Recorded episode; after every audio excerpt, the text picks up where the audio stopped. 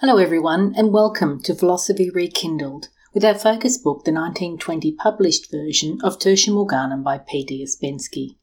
Today we're discussing Chapter 7. You will find the audio version of the full chapter as an additional audio to this podcast, and you'll also find additional information on our website, philosophyrekindled.com. Today, my panel members are Peter Lancet, hypnotherapist, author, and classic scholar, and Sue Flanagan, doctor, businesswoman, and grandmother.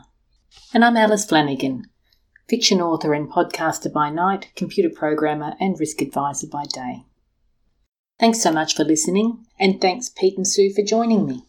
So, chapter seven. This is to me the the cut-off of the themes that have run from chapters one to well to seven, and uh, the last chapter before we start a new phase of the book. So in this chapter, this is where the scaffold of analogies is dismantled, abandoned, if you like, and the next step in the pursuit of the answer to the question is three dimensional space a property of the world or a property of the knowledge of the world? And Ouspensky takes this chapter to round off his examination of what is space and he turns to mathematics and geometries. And from my reading of the book, I got a lot out of the mathematics. The geometry left me, what is all this? But I have, I have got to a point where I can explain it now. Um, so I'd like to start with first looking at what he talks, what he looks at with when it comes to mathematics in relation to explaining dimensionality. So we've studied um, the relations with well, what he says is, now that we have studied those relations which our space itself bears within, we shall return to the question. Um, but what in reality do dimensions of space represent, and why are there three of them? So he, he then goes on to say, We are little conscious of this, and it seems to us a paradox because we speak of dimensions of space, but it remains a fact that mathematics does not sense the dimensions of space. The question arises how can such a fine instrument of analysis of ma- as mathematics not feel dimensions if they represent some real properties of space? I thought that was an interesting um, point. So I'm, I'm going to start with you, Pete. Uh, what what do you have to say on Ouspensky's analysis of mathematics? First of all, I don't think that it's such a fine instrument of analysis. Analysing what? Um, because of what comes later, uh, literally later on the same page in my uh, version of the book. Uh, I, because he's a mathematician, I, I, I think he puts it on uh, more of a pedestal than he does. Mathematics is a property of our three dimensional understanding of the world. Uh, and that becomes quite clear later on, as even he admits. So, just because he's a mathematician, I don't think he should he, he ought to assign something wonderful to it in the in the eyes of the reader who comes across this and thinks, yeah, mathematics, well, yeah, and if it doesn't fit in with mathematics, it must something must be wrong with it. I actually suggest that it's the other way around. That the, the problem is that mathematics is just another tool of our three-dimensional experience of our reality, whether that's whether that's a universal reality or not. So I think he's actually um, put mathematics on a pedestal that it doesn't necessarily deserve. It is fabulous for analyzing things in our three-dimensional reality, but I don't think that you can say per se that it is a fine instrument of analysis because, as he goes on to say very, very soon in this chapter, it doesn't analyze um, beyond the third dimension. And but then, then again, we're, we're assuming that there is a dimension beyond the third, aren't we? So what we what we're saying is that mathematics is actually quite useful for what we're trying to investigate. It doesn't make it a fine instrument of analysis. I think he's uh, he, he goes further to say that the reason he's saying this is that uh, well, yeah, I, I, I can't uh, confirm nor deny whether it is a fine instrument of anything, but what he's what he further goes to say is that anything in mathematics describes something uh, should well should describe something that is tangible. So when you're looking at algebra, you go a plus b equals c. Well, they're just representations. Hang on, hang on. You, you see, you see what you just did. You just did exactly what he does. When you used the word should, You, you, you've blown it apart. You can't analyze anything with a should. Uh, th- Okay. that, that leaves it open. Okay, let me rephrase that then. Mathematics typically has a correlation to the real world. Does that suit you better? No, so not at all. Be- because then, because are, are we not discussing what is the real world? We're supposed. I thought the whole thing that we've been discussing for six chapters is: uh, is this the real world, this world of three dimensions, or is there a fourth, or or even dimensions beyond? And if all that mathematics can do is describe this three dimensional world, then we're wasting our time using that to try to analyze um, what, what it is that we're actually looking at. It's fantastic. And Euclidean geometry is fantastic in our third dimension. Wonderful, brilliant. But um, we're not talking about the third dimension. If we were just talking about three dimensional space, uh, we wouldn't even be here describing it, would we? We wouldn't need to. We wouldn't be talking about it. We wouldn't be discussing it. Okay, so it- just if I can just finish my point and just just take it to a to, to where where he's taking Yeah, it. go on. Then. He says that Yeah. mathematics typically has a correlation to the third dimension, typically. Mm. So with algebra, a plus b equals c. A represents something. B I- represents something. I C wasn't. Yeah, I get that. I wasn't. I wasn't. That now you've taken it further uh, further down than the point that I was just discussing. I can I can do that, and I've I've underlined all of that. Uh, we we've got things to discuss there, but you know, literally, I- it was just that one line that I was discussing. That it's not that fine an instrument because it's not being able to describe or analyze anything else. That was all I was saying. Okay, all right, yes, okay. If you well, want- if you- I, if you I would agree with you there. Um, maybe I'll just hold off on my, my thought and ta- see what you've got to say, Sue. No, Before, no, well, we, because obviously, yeah, yeah, because we are going to go into what he's talking about. I found this chapter short, but in some concepts very difficult. And I think what he has done is what Spensky's done many times before, laboured a certain point, and then come in the very last paragraph to what he thinks is the most important point, and assumed knowledge that we understand what he means by the word psyche, and that he has, you know, he's just spent all this time rambling on, come to the nitty gritty, and said, "Well, here it is." And I looked at him and thought, "Well, okay." But what Rambling, so you're a tad harsh. You're a tad harsh with rambling. I think he has rambled. Darling, I think he I has do too. about. I think scrambled in some cases. Sometimes scrambled, and what has happened is he has some terminology and some concepts here that really are very specific. I believe probably to his time. So when I did the old Wikipedia, dare I say, on Euclidean geometry, it talks about the fact that this uh, from Euclides, Euclides, um, that he was 2,000 years. This has stayed in place, and then the non-Euclidean started out with Einstein, who was quite new and novel, of course, back in the early 1900s, and then he talks about the metaphysics, uh, meta, well, metageometry, and Metageometry, So there's a- yeah. yeah, there's a whole lot of stuff here that is just not really well defined, and but perhaps was more clear in his era amongst his colleagues.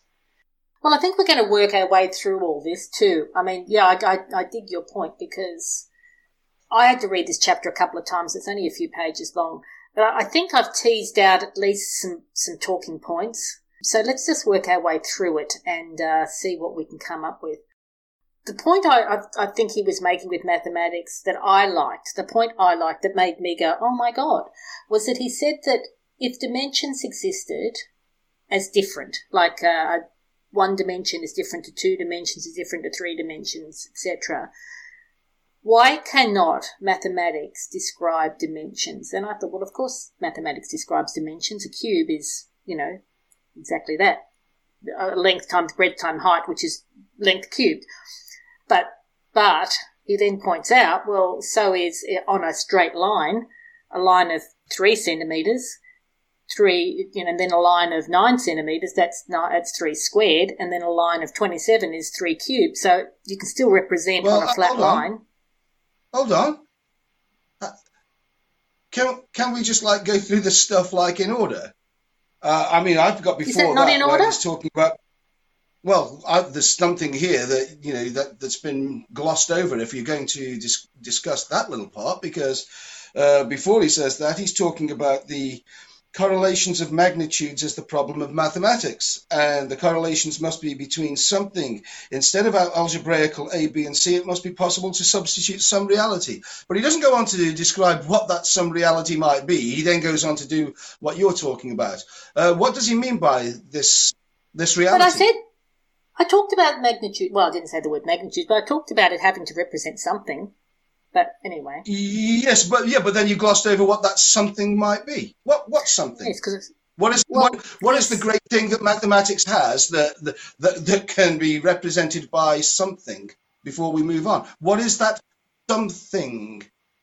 I think that something is he's referring to algebra. So if I go a plus b equals c, and I have I know what a is and I know what c is, I can work out b. So a might be a, a number uh, three, and c might be a number five, so I can work out the b is two. Like he's saying, it relates to something. So if I'm looking at working out an unknown, um, in the real world. And, and I must say that I use algebra a lot in the real world, and I've, I've often been challenged that no one uses it, but I do. I use it a lot to work out the unknown. But that's about as far as it goes. Um, when he talked okay. about describing dimensions that way, he's then saying that, well, it doesn't work. Uh, okay, I I still don't think we know what the substance is. I think, if I may just put a comment in, on uh, when we say here for this this for this A, B, and C, it is impossible to substitute any real magnitudes which are capable of expressing the correlations of dimensions. Where I, just think that's a ramble. I mean, I think that in in, in Ouspensky's mind, that magnitudes obviously means something very clear. Uh, I've pondered this for some time, and perhaps I'm a little dim, but uh, I am wondering: is he saying that we don't really know what A is? Is that what he's saying? We can't, when we go back to our very basics of the world yep. and consciousness as being known, that we really don't know what A is. And in the process, I just, I, just out of the blue, I went back looking at the um, for the unknowns back in the very beginning chapters, and I just came across the very beginning page before we start chapter one, and it says it's from Paul the apostle. He's got this little quote: "The epistle to the uh, Ephesians, uh, 3.18, that ye be rooted and grounded in love, may be able to comprehend with all saints what is the breadth and length and depth and height. Now, I do not know whether that has a relevance to this chapter, but it just happened to come up because he's just at the end of it all, he's saying, well, love's where you're going to find it all from in any case. So I don't I've know. Got, I've got I to mean, say that makes more sense than talking about A, B, and C because I have no problem with algebra. I, I, I loathe and despise these stupid Facebook memes about, oh, well, another day's gone by and I never needed algebra. I'm thinking, well, if ever you put a kettle on to boil some water, you bloody did. Because the electronic circuits in your kettle, darling, um, weren't designed just out of the blue people needed some mathematical yeah, I'm um, with you there, Pete. to design those circuits. So people have used people that are driving to work instead of walking or going on a horse and cart. You've used algebra today. You watch, you turn the television on, you morons. Yeah. Oh God, you've used algebra today. So you know, I, I so I, I'm not arguing about that. I'm just I just wanted to discuss this chapter that when he puts, I, I will always talk about these things that he glosses over as though it's okay. I actually think that what he means by, I think, and I, I mean, this is only an, a, a wild stab in the dark, that the substance that he's on about, the universal truth behind algebra, is number. Numbers are universal symbols. And I think that yeah. that's what underlies algebra. That without without that the solidity of numbers that you can sub, you can substitute, then algebra is literally um, open to interpretation, whereas we understand algebra as not being open to interpretation. The formulas do derive a certain answer if you know if they're followed through to a conclusion, and they allow so us you... to get. I don't, don't have a problem with algebra. I have a pro- I just I just think that when he says that something solid behind them is, he ought to tell us what that something is. He knows because he's a mathematician. He he knows what's in his head, but we don't. So his his quote is he said uh, instead of algebraic or A, B, and C, it must be plausible or must be possible to substitute some reality. This is the A, B, C of mathematics. A, B, and C. These are credit bills. they can be good ones yeah. only if behind them there is something. There, there is a real something, and real they can be counterfeited yeah. if behind them there is no reality whatever. That's interesting. You, yeah, I, I, think you've got a, a, good point there, Pete. I, I kind of read that and went, oh, uh, yeah, I, I, get algebra, and yes, I use numbers in algebra. Like that's mm. that's it gives you a number. Uh, it doesn't give you mm. an apple or a, um, you know, uh, the time or anything else. it gives you a number. What's quite interesting is though that um, mathematics at its cutting edge now doesn't necessarily give you a number. I mean, we're talking. I mean, I can talk about algebra as I was using it in school, and you know, it didn't necessarily give me a number at the end of the formulas that we were working with, but the we all kind of understood that we could substitute numbers in there and get the same result. Algebra allowed us to get get uh, gave us a way of reasoning complex mathematical situations where any number could be substituted for one of the uh, symbols or letters. And, and that's I, true of all formulas, really. I mean, all yeah, I, I agree like with you. Algebraic because I was going to say, yeah, cal- calculus works in the same way. But I, I, I do think that it, uh, that's the something that he, I think that's the something that he means is number. Number is solid, uh, and it gives, it gives us a root and a foundation. But moving on. so, do you have anything to add to that? Well, look, on the second page, or page 64 of our version analysis, it says, We really know that all three dimensions are in substance identical, and it is possible, so that's length, depth, and height. Height, length, depth, and breadth. That is possible to regard each of the three dimensions either as following the sequence of the first, second, and third, or the other way around. So this alone proves that dimensions are not mathematical magnitudes. So is he saying that because I can start with either the length or the depth or the breadth, in, in analyzing a three-dimensional item that I can, because I can move them into different spaces, into A, B, or C, as they may or may not be, uh, and make any one of them A, any one of them B, or any one of them C, but that, that they don't have substance. But in the matter of dimensions, it is as though mathematics sees more than we do or farther we do through some boundaries which arrest us but do not, but not it it sees that no realities whatever correspond to our concepts of dimensions. Is that what he means? I do not really know. Are you talking about the, the paragraph that says we, because I think my book, which is the 1920 version, which has probably been revised since then, he says we really know that all three dimensions are in substance identical. Is that the where you're starting that's from? The, that's the, that that's the paragraph, yes. That and the one next one I, following it. Well, I looked at that and it didn't make sense to me. In my version of the book, the 1921, it says, We really know that all three dimensions are in substance identical. It doesn't talk about length, breadth, or height. That it is possible to regard each of these three dimensions either as following the sequence, the first, the second, the third, or the other way around. And when I read that sentence, I went, What do you mean the other way around? I was, uh, I was hoping somebody else knew.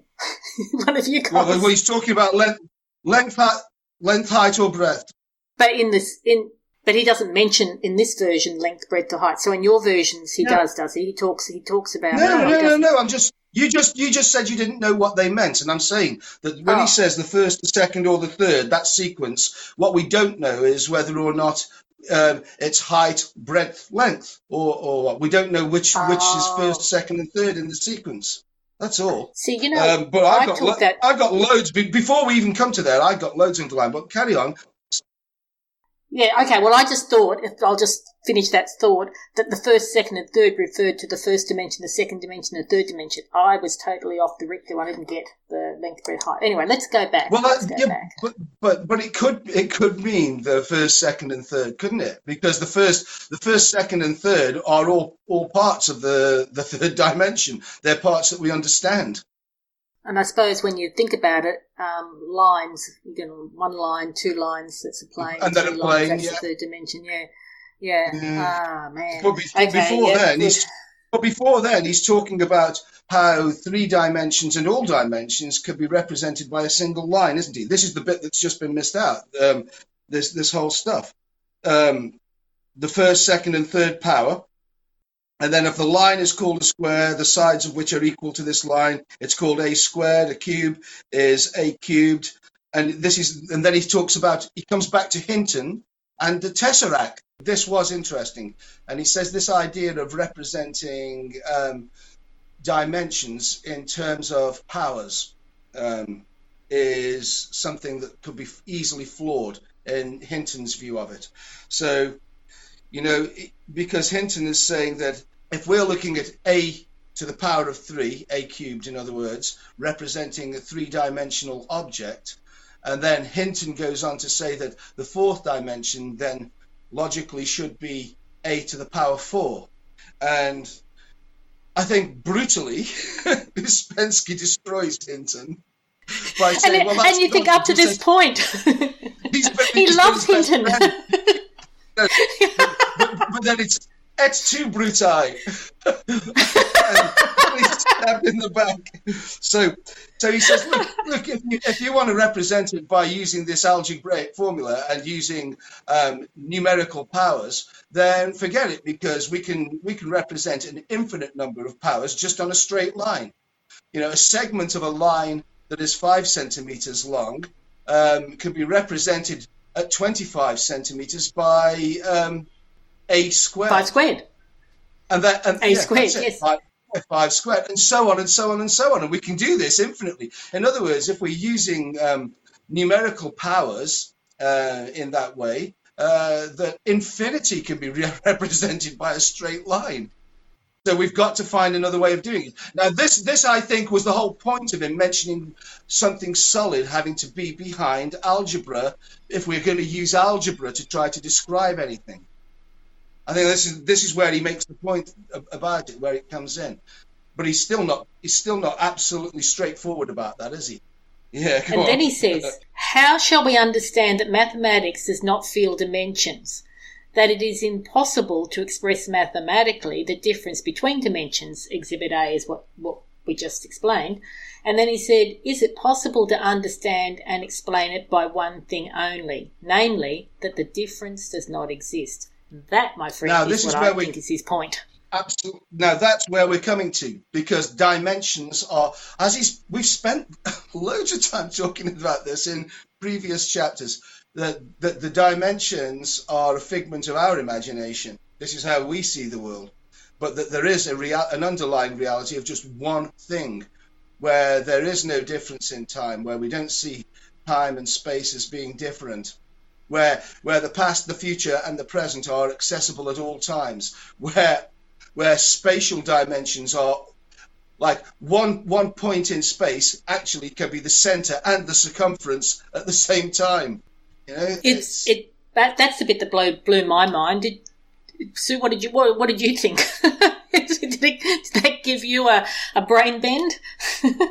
Look, this this chapter gave me a brain bend, to be honest. But uh, because because it just wasn't i mean so totally clear but i think what he's saying is that or tell me what you think that he's saying you cannot distinguish between uh, a length as a, a, separate item to a height and to a depth uh, they can all interchange yeah, what, and therefore yeah that's what he's saying one dimension second dimension third dimension are not segregated out and they are not clearly defined. There's not one yeah. single thing that relates only to that to length, one that relates only to height, and one that relates only to depth. We interchange them all the time within, and, and therefore treat three dimensions as one unit.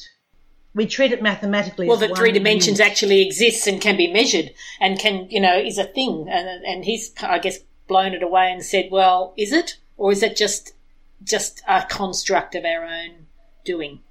And because it's, a very, very interesting point yeah. because we have been raised with the ABC and the A squared and cubed, and we have done this. And for 2,000 years, Euclidean geometry was just the bee's knees.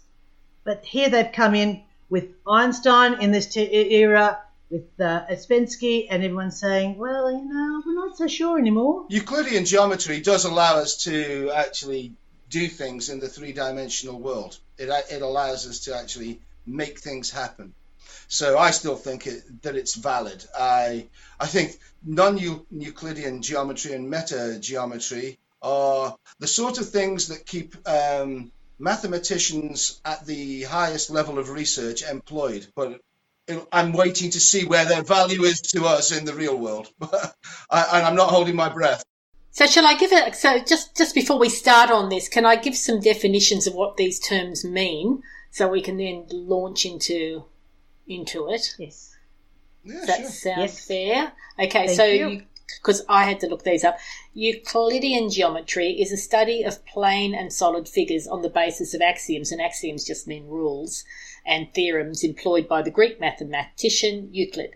It's a rough outline. You know, in a rough outline, Euclidean geometry is the plane and solid geometry commonly taught in, commonly taught in secondary school. So it's the geometry we learn at school. You know, Mhm. you know, distance between two points is a line. Uh, you know, two lines um, parallel to each other will never meet.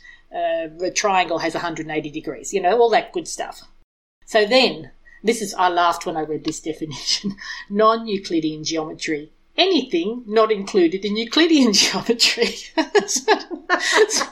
Very clear. I mean, that, that, that really opens it right up. But in essence, uh, it's the it's the geometry of curved surfaces and spheres, and it was developed originally to um, understand the movement of stars and planets and the shape of the Earth and how to use it in understanding and solve you know navigational problems over long distances. So the non-Euclidean originally had its its footing in you know with the sciences trying to explain things that didn't live on a plane and travel in a straight line. You know, so how how are we going to predict where um, the ship will go if we're on a curved surface called the Earth, etc.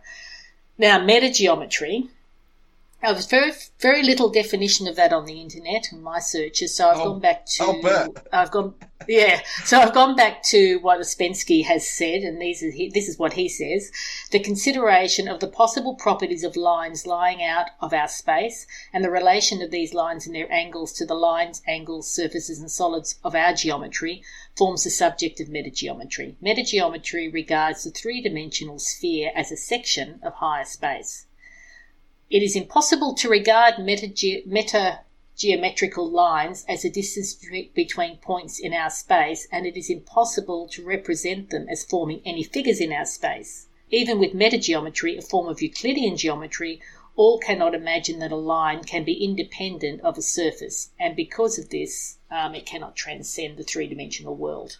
So therein lies what those three geometries are. And I think what Ouspensky's doing here is he's saying, okay, well, if mathematics reckons there's no no difference between dimensions, let's have a look at geometry, because geometry certainly does have some, you know, lines forming surfaces and forming three dimensional solids, but does it explain our three dimensional space? Does it? And so he's looking at the three different types of geometry to say, well, have we got an explanation there? Can some can somebody bring out an explanation? And his point here, he says, all these ge- uh, geometries rely on axioms, i.e., expressions that describe the difference of properties between various kinds of surfaces. So these axioms can explain properties of the of things in our three dimensional world, but do they explain what is a surface? Therein lies the question. Over to you guys. To say what? He, he knows mathematics better than we do.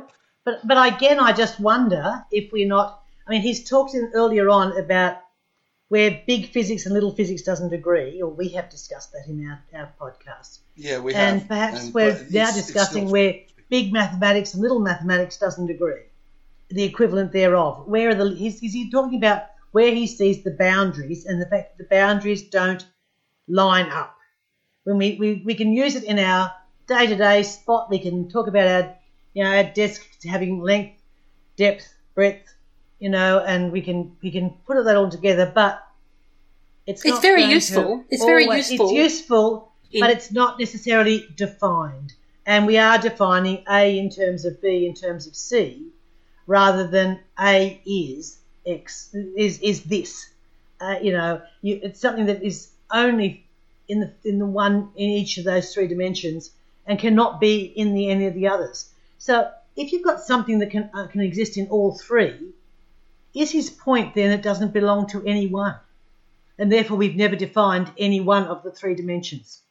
I think he comes to the point where he says, you know, all these different types of geometries explain things, but none of them move out of the three dimensional sphere. They they all explain things in the three dimension the three dimensional experience. and that is exactly what he's saying. I mean, it's no, it, it's not ambiguous. You know, um, he says it earlier in in the matter of dimensions. It's as though mathematics sees more than we do, or farther than we do, through some boundaries which arrest us, but not it. and sees no realities whatsoever correspond to our concepts of dimensions. In other words, mathematics is a tool that um, tells us if we if we can listen to it in the right way that, that our three dimensions do not exist as a universal reality and then yeah geometry yeah. from the standpoint of mathematics is an artificial system quote artificial system for solving of problems based on conditional data deduced probably from the properties of our psyche. In other words, of our understanding of the reality that surrounds us, the three dimensions. But what he's saying is that we're using Euclidean geometry then to make sense of what we what is possibly an illusion. Um, you know, the, the product of our psyche and a, and a collective agreement by all of us that these are the rules of what we see around us. Uh, but it is a conditional thing. It's a way of making sense of what we see. That doesn't mean that what we've agreed to that we see is the ultimate reality. It's just a way of us being able to use and utilize the three dimensions that we're having as an experience. Uh, so he's now coming to the conclusions that these things are great, in as you said alice in the third dimension these are the tools we can use to live in the third dimension and progress and and and so on. But beyond that we could be in trouble. Trying to apply our rules to something that we cannot understand that is that, that goes by different rules than the three-dimensional world that we perceive. And all of these all of these methods anchor themselves in the three-dimensional mm. concept. They they don't they don't go out of it. Um, Sue? See, I have a little trouble here with Ouspensky because he throws in the term psyche, but he doesn't. He's yeah. previously using the word consciousness. There's throw, no throwaway line. Throwaway line of what is psyche. You know, I mean, is that is he saying that that this is our personal experience of consciousness? And yeah. how is psyche differing from consciousness? Because he's saying up in the beginning of this chapter that he doesn't think, and he goes throughout this chapter, he doesn't believe that mathematics relates to our consciousness. And now he's talking about. has he about, mentioned psyche before? Because I know he mentions it a lot in the book, but has he mentioned it up to this point? Is this the first time he mentions it? I, I'm, I do not recall seeing it before. I'm going to have a look. Do you, Pete? Because he finishes off in grand style at the end with the word psyche. Going back to the video ref. How do you spell it? P-S-Y-C-H-E. Okay, so yes, chapter seven, I think, is going to be our first time. Right. So, yep, so chap- this is the first time he mentions the word. We have gone through all this stuff, and in gets thrown this word, and uh, and he talks about psychical forms. He talks about psyche, and I yes, psych- psychical forms are ideas. These are this is the product of our our thinking. But is he saying that's a relationship to our brain interacting with consciousness? Or is he saying that this is uh, consciousness itself? What exactly is his definition? It would totally depend upon the translator. Absolutely, totally, because at the time he was speaking, it's the time of Freud. So we would know Freudian and Jungian ideas of the psyche. He would have known them. They would they would have been plain, and he would have known what that was. Psyche is definitely a, a, product of Greek philosophy as well, because we even have the story of Cupid and Psyche. So we know where why the term psyche is used to describe the mind and the, the workings of the mind and the understandings of the mind. What we've all come to is a collective agreement about what this world is. That is a collective agreement, without which we could not function as um, animals with any kind of social functionality whatsoever. If we didn't all agree about what was a solid, about what was a, a straight line, about what what up is and what down is, um, and, and length and breadth, if we didn't have this unwritten agreement that, that forms part of our DNA, if you like, um, we couldn't function. And this is this is what he's clearly talking about when he needs psyche, but he, but he, I was going to say, di- but he doesn't differentiate.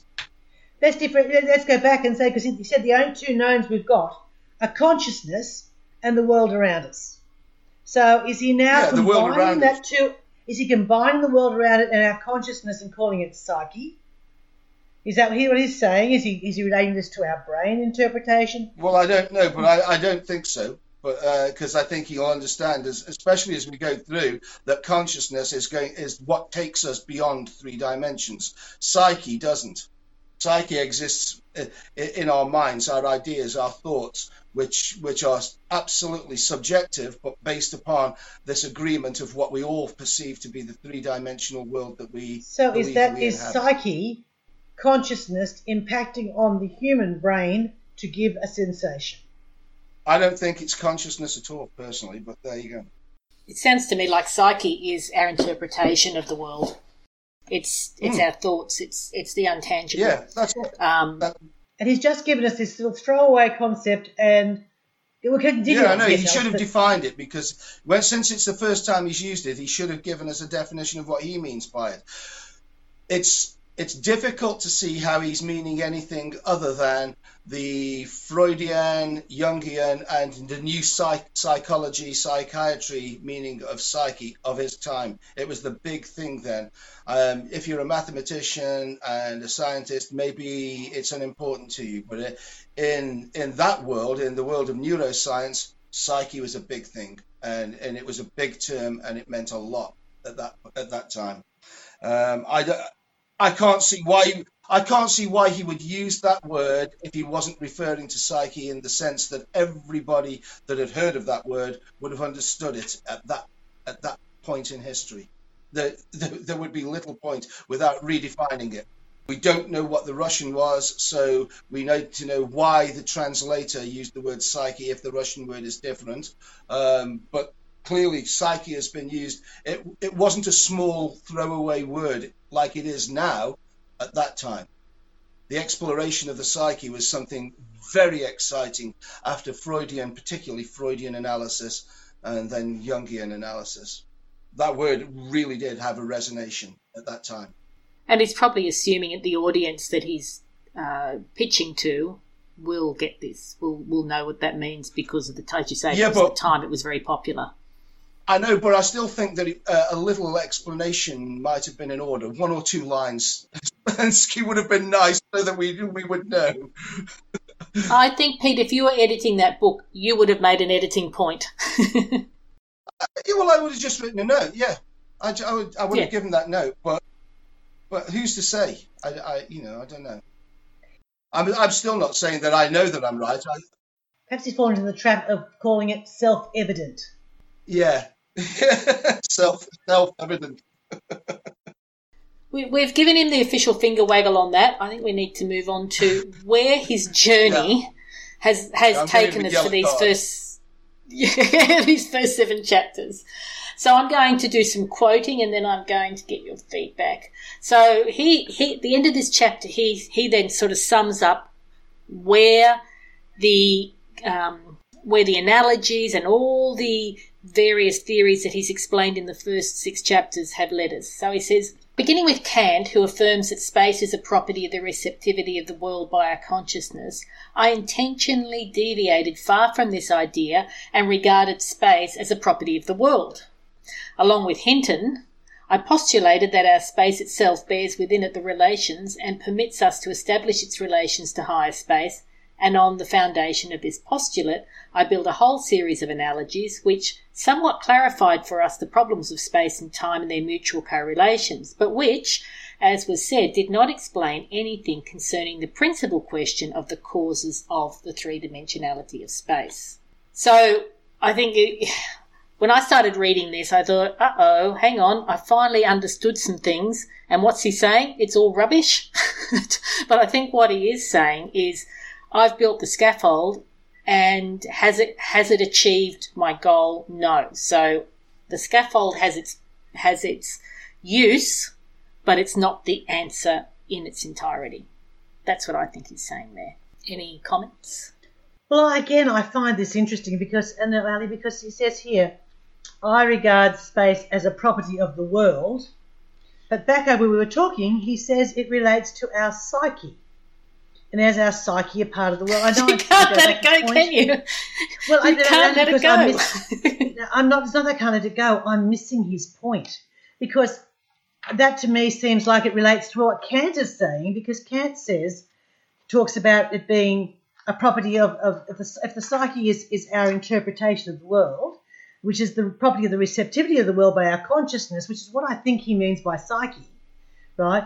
He did, now he's saying, well, I've deviated from that. So it just seems a circular point, and I think at the end of it all, we're coming out with this concept that he says, we really haven't got a clue about it. You know? Well, no, he says we haven't got a clue about it using analogy. I think he's got a, he's got a lot of clues about it, but I think he's he's come to the point to say this has not this has not ended up giving us the full answer. It's given us something, but not enough. That's what I think he's saying. Ah, now this might be interesting, guys.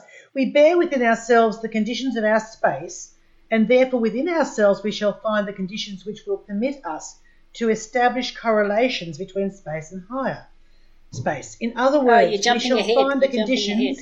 Oh yeah, of the three dimensionality of the world in our psyche, in our receptive apparatus. So perhaps that, Pete, is where he is defined our psyche as our receptive apparatus. That's that's not um, necessarily a, an interpretation that psychology was using at the time. I actually uh, think that he's separating psyche from um, our receptive apparatus there, but I have actually put a big asterisk by that because that's something that I wanted us to to discuss whether or not he is. Uh, if if he's describing our psyche as only being our receptive apparat- apparatus, then I don't know where he's got that idea from, especially at the time he was writing. But uh, I don't I don't know because he doesn't explain it. I don't know. And, and if I go to the very very last bit of the chapter, Again, he says. Well, well don't don't jump ahead we'll yet. get to there. We, we can we can come back to. Well, okay, I, I mean, I, I, I, got, I got stuff before we even got to where you started talking up. So you know. Let's go back. Let's rewind so we're not jumping too far ahead because he does build this up. So, so sorry, Pete. What did I, what did I miss out on? Well, um, I mean, uh, I've got a lot of stuff. Um, I when he's uh, talking, he was talking earlier about the consideration of the possible properties of lines lying lying out of our space. The relation of these lines and their angles to the lines, angles, surfaces of solids of our geometry forms the subject of metageometry. And then I've made a note. Is there a need for geometry at all if we consider reality from a point beyond three-dimensional space? Because in, if we go beyond three-dimensional space, do we even need to consider um, geometry. If, if everything is one thing, if a point can be in what we would consider more than one place simultaneously, which of course is what quanta is now coming to, to, to suggest that, that it can, um, do we even need geometry to describe that space? What what do we use? We are using mathematics, but even the even the mathematicians at that level are finding it difficult to describe. This is the blackboard syndrome. Blackboard here full of squiggles, blackboard way over there with squiggles, and the blackboards in between empty because what we can't do is join up those two blackboards. Well, we're trying to use the tools that we know here to describe something that those tools can't describe. So I just wonder if, if geometry is even relevant at that point once we go beyond three dimension they can they can try to, to create something called metageometry all they like, but uh, it's probably something else, and perhaps it shouldn't be called geometry at all, and we should think up a new name for it. And I think that's what Ouspensky's point was. All these things yeah. are, are, anchored in three-dimensional world. They do not extend far further than it. Well, he well, does he make. He, actually, he, says, and because of this, he's talking about um, these investigators of non-Euclidean geometry. Says because of this, he and many other geometers developed non-Euclidean geometry could not transcend the three-dimensional world. They can't. You, you, you know, it, it, doesn't work. So, so is there a need? The sentence after that, I didn't understand. He said, mechanics recognizes the line in time, i.e., such a line as it is impossible by any other means to imagine upon the surface, or as the distance between two points of space. This line is taken into consideration in the calculations pertaining to machines. So I I, I don't know what a line in time is and what it has to do with mechanics. Okay, right. It's, two, two points in time as opposed to two points in space. Now, if you were designing a camshaft for a for a car engine, it's got to revolve around in, in a non-circular motion uh, be, between points in space. You've got to be able to predict exactly where it will be depending on the amount of force that's applied to that line. So you need to know, for example, how many revs per minute you know ah, the engine's going yes. to go on. So, so this is what he's talking about. You, you that, that we use time and space, and we use the difference between points in time and the points in space to to, to design mechanical engines or other mechanical devices. Fair That's enough. very interesting, isn't it? I mean, because when he just made this point, but he didn't kind of elaborate, and I was thinking I didn't understand. But when you've explained that, that makes perfect sense. So that is a, it's outside of geometry, and have you ever considered why that branch of mathematics is called um, maths with mechanics? It's because that's the algebraic forms that we're going to use, uh, you know, and we're going into calculus as well to to design things that can do things that move, that have motion that that actually change our environment. So, so and he is a mathematician, and when he says mechanics recognizes the line in time, you know, to me that made perfect sense.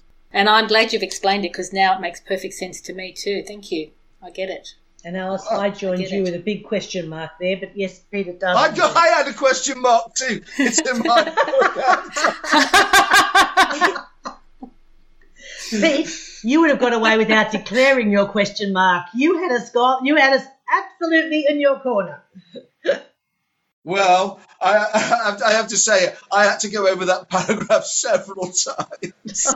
but Alice, this and, and Pete, doesn't this really explain why this is such an interesting but also difficult book to read? Because oh my gosh, it's doing it by yourself yeah, when like you're trying it. to put this together unless you can see it from top, bottom, inside out, out back to front, and upside down again, it doesn't always come into focus. The difficulty with this I, book is to bring the yeah. concepts into focus. You get a light bulb. When it does, yeah, yeah. When it does, it's I, like, I, oh. I keep getting the feeling now. Now that we're discussing it the way we do in, in these um, sessions that we're having, is I really keep coming to this conclusion from the point of view of an editor uh, of, of uh, a work of literature that there are bits where he's so excited to get to the point he wants to make that he leaves us standing. he leaves us in his mess. Like, whoa, what was that? What's that all about?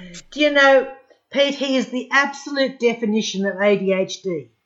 Because yes. in an ADHD brain, you start with a, a problem, and he's gone in and out, in and out, in and out of five or six different solutions, come up with the ones he yes. wants, and just, ah, A goes to E and has left out B, C, D in between for all the rest of us.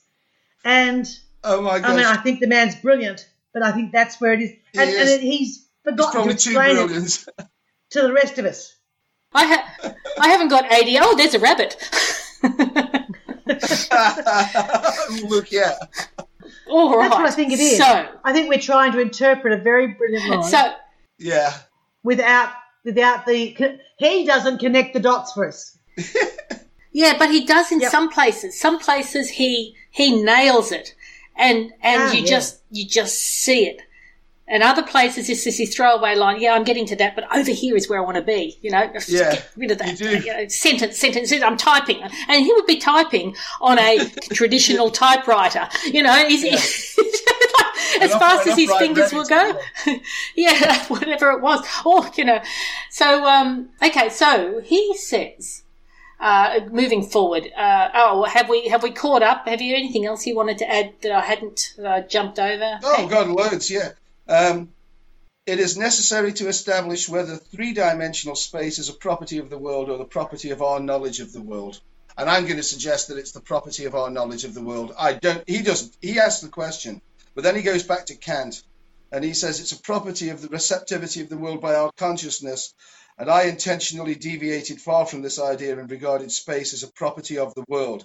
Now, again, he's using consciousness here because that's a word that Kant would use, because Kant had lived long before we had the benefit of this great um, explosion of research into psychology in the late 19th, early 20th century. So the word psyche wasn't in his vocabulary. In his but psyche. I still, I still think that Ouspensky should differentiate between the two and, and let us know that. Uh, but and he should. I mean, a little, a little sideline. If this is indeed what he meant, he could say, of course, when Kant mentions consciousness, it's what we would refer to these days as the psyche. Uh, I mean, a modern editor would make him make that distinction, but uh, he was writing for himself, and I'm not even sure that he had an editor. But you know, we no, maybe he didn't. That's the thing. He he, he comes back to Hinton and yes, uh, says because you know, and I think I think he's he's he's back on Hinton's um, yeah. side having, now. Having destroyed, having destroyed him, he's making it up. He's put his arm around Hinton's shoulder. No, your tesseract your tesseracts are rubbish, but nonetheless, along, along with everything else you've said, you've got some good points. You postulated that our space itself bears within it the relations that permit us to establish its relations to higher space, and on the foundation of this po- uh, postulate, I build a whole I build a whole series of analogies, which somewhat clarified yeah. for us the problems of space and time and their mutual correlation. So he did he dragged Hinton right through all of that, yeah. um, but which, as was said, yeah, he goes, but which, as was said, did not explain anything concerning the principal question of the causes of three dimensionality of space. I um, love this this next paragraph. I underlined the whole damn thing. Oh, shall I? Uh, well, if it's the same one, because I did too. Is this where he starts the method well, of analogies? Says, is the method of analogy. Yeah, a rather tormenting thing. With you walk in a vicious circle. Well, thank you for putting us in that vicious circle. yes, we were right. We walked right along with you in that circle. Yeah. Says it helps to elucidate certain things and the relations of certain things, but in substance, it never gives a direct answer to anything. Well, thanks for that. That's that's really nice. After, but we did enjoy many, it. We did enjoy the ride. Know. After many and long attempts to analyze complex problems by the aid of the method of analogies, you feel the uselessness of all your efforts you feel that you're walking alongside a wall. Thereupon, you begin to ex- experience simply a hatred and aversion for analogies, and you find it necessary to search in the direct way which leads you where you need to go. Ah. I, I just I killed myself laughing. Too. You could just see him writing this. I've gone through all this, and guess what? I hate you can you can feel the petulance though when he says you begin to experience simply a hatred and aversion for analogies. That's a heck of a phrase. And it, it is so out of character with everything he writes and the way that he writes and the way that he explains a hatred and aversion. It's like I'm sick of thinking these things. What be you fools? we can't do it. Get on the horse and come. he was having way. a bad day. Yeah. That was I thought it was superb. I thought, well, thanks, thanks for that. I'm 78 pages into. Having said ah, that, oh, yeah, I, I still believe the analogies are very, very, very useful and valuable. Simply to open our minds to the fact that there is a potential of something further than our three dimensions, and and I can comfortably take a step from one dimension to two dimensions to three dimensions, and then to fourth and above. And well, he's, so he just opening the door is the most important part. Yeah, he, he hates it because he's gone a long way down the line. but that's okay. We, we are the novices starting in the process. So we haven't yet had full time to develop our hatred. We can nurse our wrath a little longer. It's almost like he said, "I've done it all for you, so you're with me. You understand where where all that's that's led you to. Now let's get on with it." You know, like you know, I I, I want to get into the stuff I want to get into. Um, that's that's what I think. He's he's he's got to that point. And um, all right, so then he says. The problems of higher dimensions has usually been analysed by the method of analogies, and only very lately has science begun to elaborate that direct method, which will be shown later on. If we desire to go straight without deviating, we shall keep strictly up to the fundamental propositions of Kant. But if we formulate, uh, if we formulate Hinton's above mentioned thought from the point of view of these propositions, it will be as follows. We bear within ourselves the conditions of our space, and therefore within ourselves we shall find the conditions which will permit us to establish correlations between our space and higher space. And I think that's his. Um, that is the that's, most that's profound statement of this chapter. Yeah, it's yes. wonderful. He does go. He does fabulous. further go. That's yeah. That's where he's saying forget the analogies. We've got to a point where we know that those conditions of our space are within ourselves. He says, in other words, we shall find the conditions of the three dimensionality of the world in our psyche, in our receptive apparatus, and we shall find exactly where the conditions of the possibility of the higher dimensional world. Propounding the problem in this way, we put ourselves upon the direct path and we shall receive the answer to our question what is space and its three dimensionality? He's setting us up for chapter 8 onwards. But I think this is a wonderful, wonderful statement. I think so too. I think that that's, that is the sentence that says uh, all this, despite, despite the fact that I have loathed and despised having to go through it all, has got us to the point where we can say comfortably that we bear within ourselves the conditions of our space, and therefore within ourselves we shall find the conditions which permit us to establish correlations between our space and higher space. I think what he's doing here is empowering us and saying that it's not outside of you. It's not in Euclidean and non Euclidean geometry. It's not in mathematics. It's not in physics. It's not in anything else is within yourself that you can find this solution, which really means it is available to everyone. It is not external. And he further says, How do we approach the solution to this problem? Continuing on from what you're saying there, Sue, he says, How do we approach the solution of this problem? Plainly by studying our consciousness and its properties. So to me, that is saying consciousness comes from higher dimensions. It's the, it is the expression of higher dimensions on the third dimension. It is the funneling effect of down. And so if you look at it and see where the, the bugs are, then it may open a door for you to see higher and to, and to revert upwards into another dimension. That's how I read it. And I think that's a very uplifting and lovely concept. Pete? What? What? Any anything to add? Anything to? Do we need to go back? Have we? No, we're we're we're on the last paragraph, aren't we? We're. We are. Yeah. Shall I read the last paragraph then?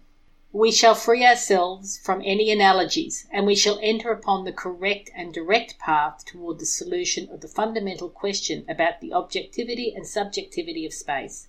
If we shall decide to study the psychical forms by which we perceive the world, and to discover if there does not exist a correspondence between them in the three dimensionality of the world. That is, if the three dimensionality if the three dimensional extension of space with its properties does not result from properties of the psyche which are known to us. Yeah, I've got that a question mark by that. I've got a question mark by that. I haven't got a clue what that's talking about whatsoever. I think he I think he should have finished the chapter when he said, and how do we approach the solution to this problem? Plainly by studying our consciousness and its properties. I think he should have finished a chapter there. That was definitive enough to say, okay, well, well, this is where the rest of the book is going. Yep, I'm with you. Pete. I agree with I you, think... Alice. Because I have got yeah. four question marks yeah. beside that very paragraph myself, Pete. Whereas I was really yeah, happy with I'm the not statement surprised. Above. You know, yeah, I, and... I would have been, but now he's, but he has written it. So what, what does he mean by it? Because I have absolutely no idea whatsoever what he means by that. The only thing I can think is that he's saying, look, the analogies have been great. You've, you, you've, you've progressed along the journey with me. You're up to a point now that you and I are on the same page. The analogies are no longer fit. Just leave the analogies go now. They've served their purpose. That's what I, I think. The only thing that that's, that paragraph is is putting out.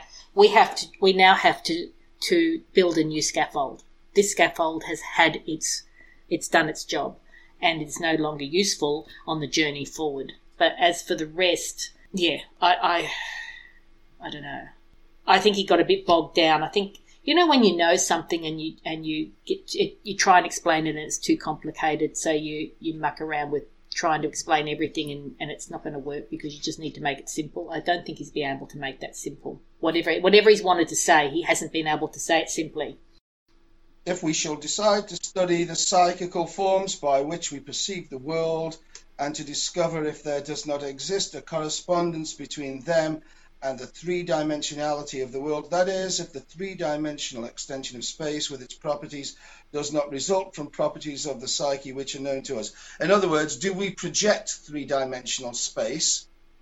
In, in, other words, is it a property of our psyche, our collective psyche, or does it exist external to our collective psyche? Doesn't it just take us back to Hinton, where he said, I was just going to say that, it's that, consciousness, that, and then he says, no, I don't agree with Hinton, and we've gone around We've yeah, just exa- done this exactly, huge that's... loop, and he doubles back on himself, and sometimes he's with Hinton, sometimes that's he's against exactly Hinton. it. Isn't it? And he doesn't. I just think, you know, I think that he is. Um, I think the more he tries to explain it, the more he yeah, the convolutes it, and I think that I think the essence of this whole chapter for me was that last bit where he says, "We shall find shall find exactly there the conditions of the possibility of the high dimensionality of the world. He's saying this all doesn't fit together perfectly, means that there are things that we don't know. Look inside in your consciousness. There are going to be the markers and the cues to show us that there's a higher dimension, and not only that, for us to be able to step into that higher dimension with consciousness. And therefore, let's now put aside the analogies which have got so many flaws in them. They've been useful to a point, let's go and look for something that is more consistent with rea- with well that will answer the reality. question that will actually answer the question. Question. Yeah. And he's got 20 23 chapters all up. He's seven in. Yep okay well i think we've wrapped up chapter seven uh, i think we've got to a, a point with it that you know we're, we're ready we're actually now ready to embark on the next the next part of the book which which takes a new direction and God help us. Yes. Oh, yes, yes. There's a lot, a lot more to come. All right. Well, well. Thank you, Pete, again, and thank you, Sue, right. again, for your your wonderful uh, conversation. I've really enjoyed um, having this conversation again, and uh, I look forward to part one, chapter eight, with you both. Thank you, Alice. Thank you.